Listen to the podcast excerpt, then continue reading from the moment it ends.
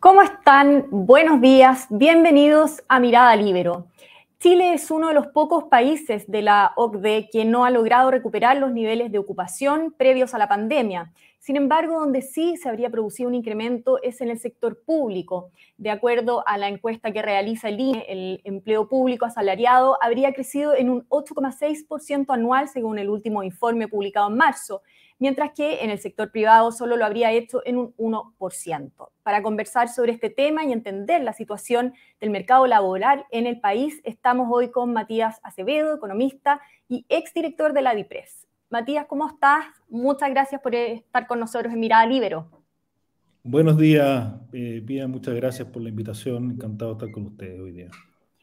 Bueno, decíamos que los datos eh, entregados por el INE muestran un aumento sostenido del empleo público que se traduce en 94 mil nuevos eh, puestos de trabajo en el Estado en el último año. Esta información, al parecer, no coincide con la que manejaba la DIPRES. Entonces, lo primero es preguntarte eh, por qué no hay claridad en los datos, por qué se produjo este debate y en qué consiste este, esta discusión que hubo.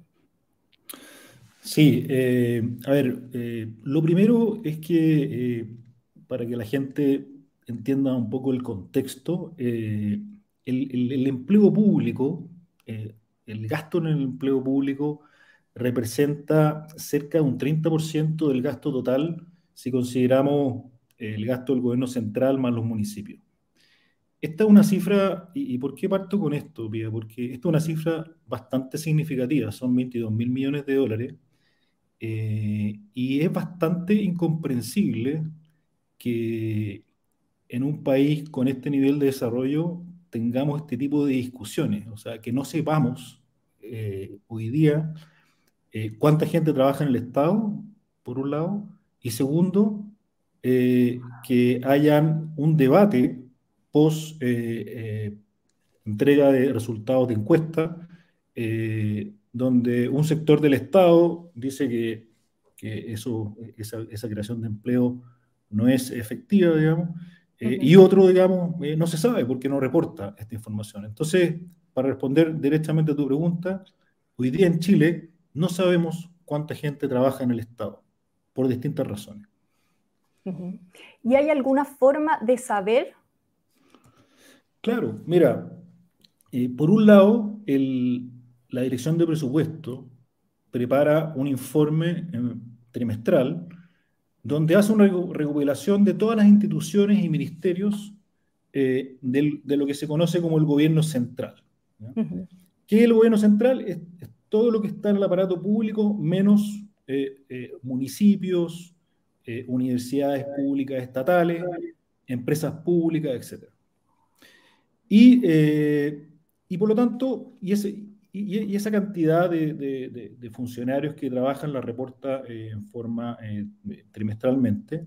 Estamos hablando de alrededor de unos 440.000, 450.000 eh, funcionarios que trabajan en el gobierno central, en distintas categorías de contrato. Pero por otro lado, tenemos el gobierno, lo que resta, digamos, municipios, universidades, estatales, etc. Y esas instituciones a pesar de que a partir del año 2020 tienen la obligación de reportar mensualmente su votación, no lo hacen. Eh, en la última información que se obtuvo respecto a, la recopilación de datos que mandata la ley a la Dirección de Presupuesto en esta materia, eh, dice que eh, menos del 50% de las instituciones han reportado y probablemente también hay problemas en, en el sistema de información donde se recopilan los datos. Entonces, claro, es esperable que cuando surgen estas cifras, eh, Pía, eh, se generen este tipo de debates, si no sabemos cuántos funcionarios trabajan en el Estado.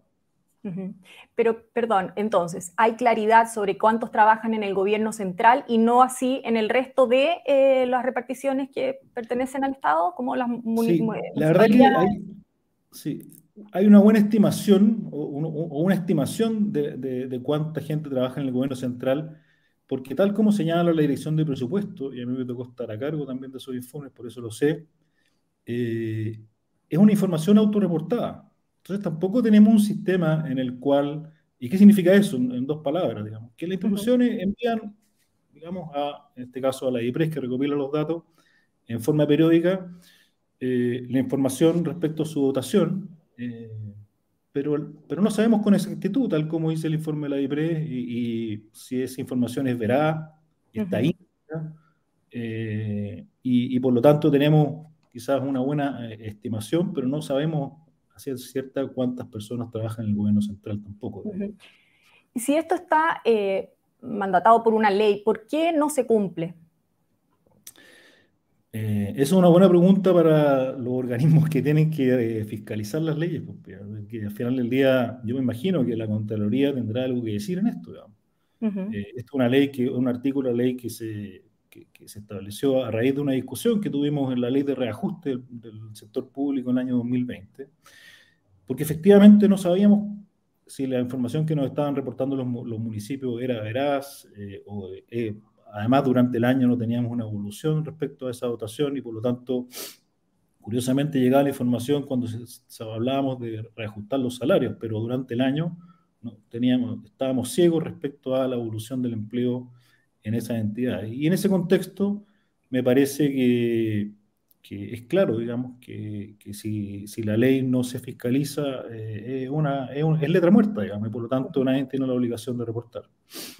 ¿Y quiénes son los responsables de hacer este reporte? ¿Cada, cada institución em, o, o, o, hay alguna cabeza por sobre que debiera en el fondo estar eh, presionando por esto, aparte, bueno, de, de, los fiscalizadores, como dices tú? Mira, el sector, en el sector privado alguien diría, una empresa eficiente diría, ahí tiene que haber un dueño del proceso. Eh, si, no tiene un, si el proceso no tiene un dueño y tiene varios responsables que se echan la culpa mutuamente, digamos, respecto a, la consolidación de la información, vamos a terminar como estamos hoy día, digamos, que no sabemos cuánta gente trabaja en el Estado.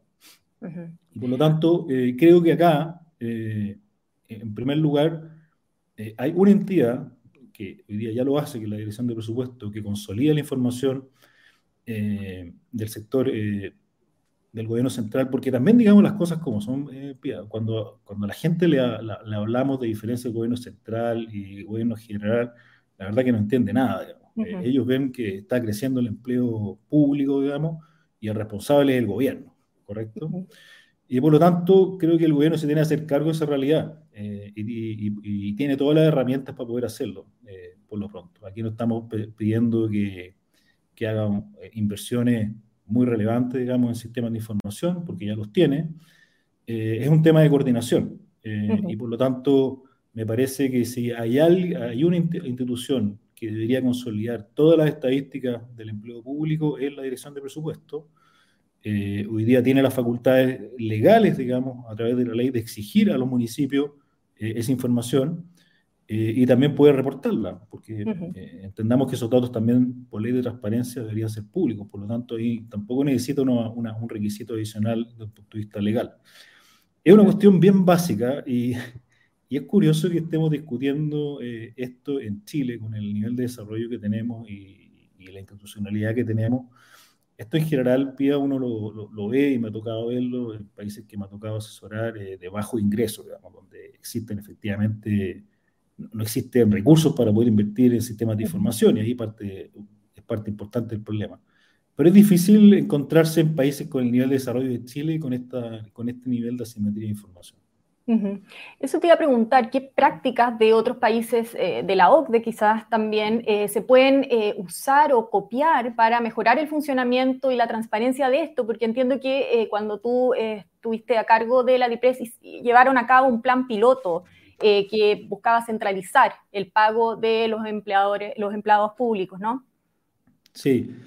Nosotros eh, en la IPRES intentamos, hicimos dos cosas, digamos. Uno, eh, o sea, como principal objetivo lo que queríamos era reducir la carga administrativa de las instituciones, servicios públicos y ministerios, para que le puedan dedicar más, mayor tiempo y calidad de ese tiempo en atención a los ciudadanos y no estar en pagando sueldo, pagando facturas, etc. Lo primero que hicimos fue centralizar el pago de la factura, eh, que fue un proceso eh, bastante bien recibido, sobre todo por los proveedores pymes, digamos, que bajaron sus plazos de pago de forma muy relevante. Y una vez terminado ese proceso, comenzamos con un piloto para poder centralizar el pago de nómina de, empleados públicos. Eh, y el principal objetivo, como decía, era ese. Sin embargo, hay otros beneficios, digamos. Uno sabe con certeza cuánta gente está trabajando mes a mes en, el, sector, en el gobierno central en este, en este caso.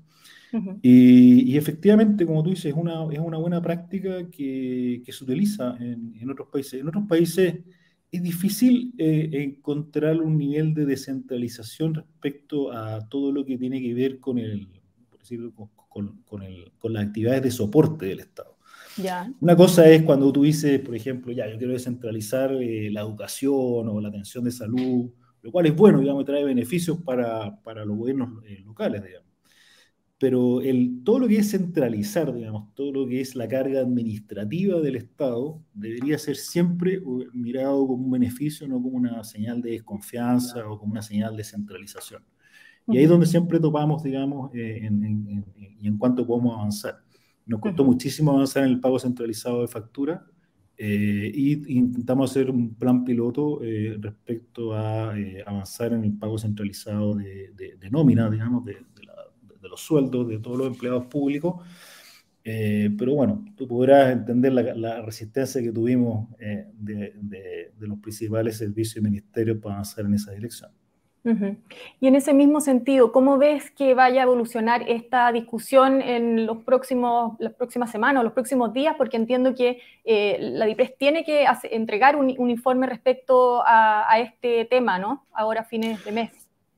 Mira, eh, yo creo que si se sientan a la mesa el Ministerio de Hacienda, el Ministerio del Trabajo y el INE, eh, y quizás también la, la superintendencia de pensiones, que lleva los, registros administrativos, digamos, eh, creo que podrían eh, lograr eh, un, sistema que incorpore al gobierno central y, al, y, a los municipios y entidades, digamos, descentralizadas del Estado y poder estar reportando en un periodo muy breve cuál es la dotación del Estado y poder tener una y, y esa dotación con una frecuencia trimestral y lo segundo, eh, que quizás es un poquito más largo, pero no tanto, es, avanzar en, darle más eh, seguridad o integridad a esa información.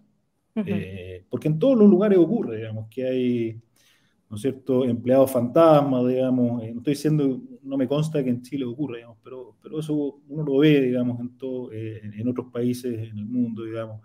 Existe también incentivo a subdeclarar, digamos, la, la, dotación, digamos, eventualmente podrían estar pasando de la dotación máxima eh, establecida por ley, etcétera.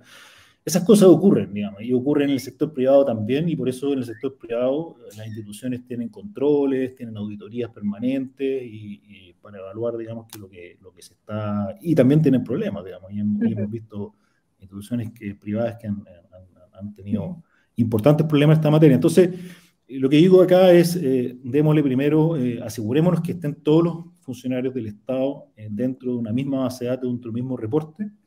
Eh, así esta discusión con, eh, en la futura encuesta del INE no la vamos a tener y nos vamos a poder concentrar en, por qué se están creando pocos empleos, cuáles son las variables que, están, que se están manejando. Y el Estado además se va a beneficiar de una cosa, digamos, va a saber con hartos meses de anticipación antes de que publique la encuesta del INE cuál fue la dinámica del empleo público y por lo tanto se va a poder concentrar en lo que es realmente importante, digamos, por qué está pasando con el empleo privado, la creación de empleo y qué puede hacer el, gobierno, digamos, con sus herramientas para poder eh, acelerar esa creación y, salir del estancamiento en que estamos. Por último, Matías, ¿ve voluntad eh, política para avanzar en esto o sentido de urgencia?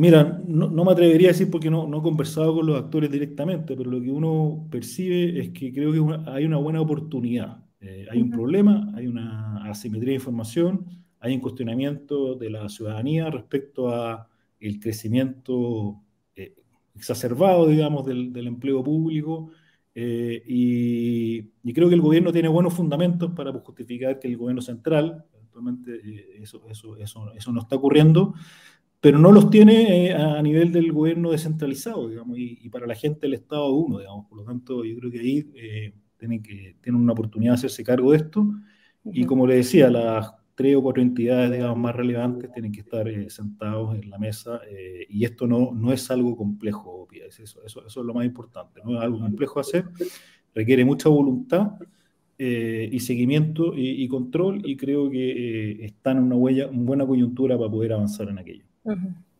Bueno, ojalá que así sea, pues. Matías, muchas gracias por haber estado con nosotros en Mirada Libero. Muchas gracias a ustedes por la invitación. Que estén muy bien. Yo me despido también agradeciendo, por supuesto, su sintonía, en particular a los miembros de la Red Libro que hacen posible este programa. Nos volvemos a encontrar en cualquier momento con más Mirada Libero. El Libero, la realidad como no la habías visto. Haz que estos contenidos lleguen más lejos haciéndote miembro de la Red Libero.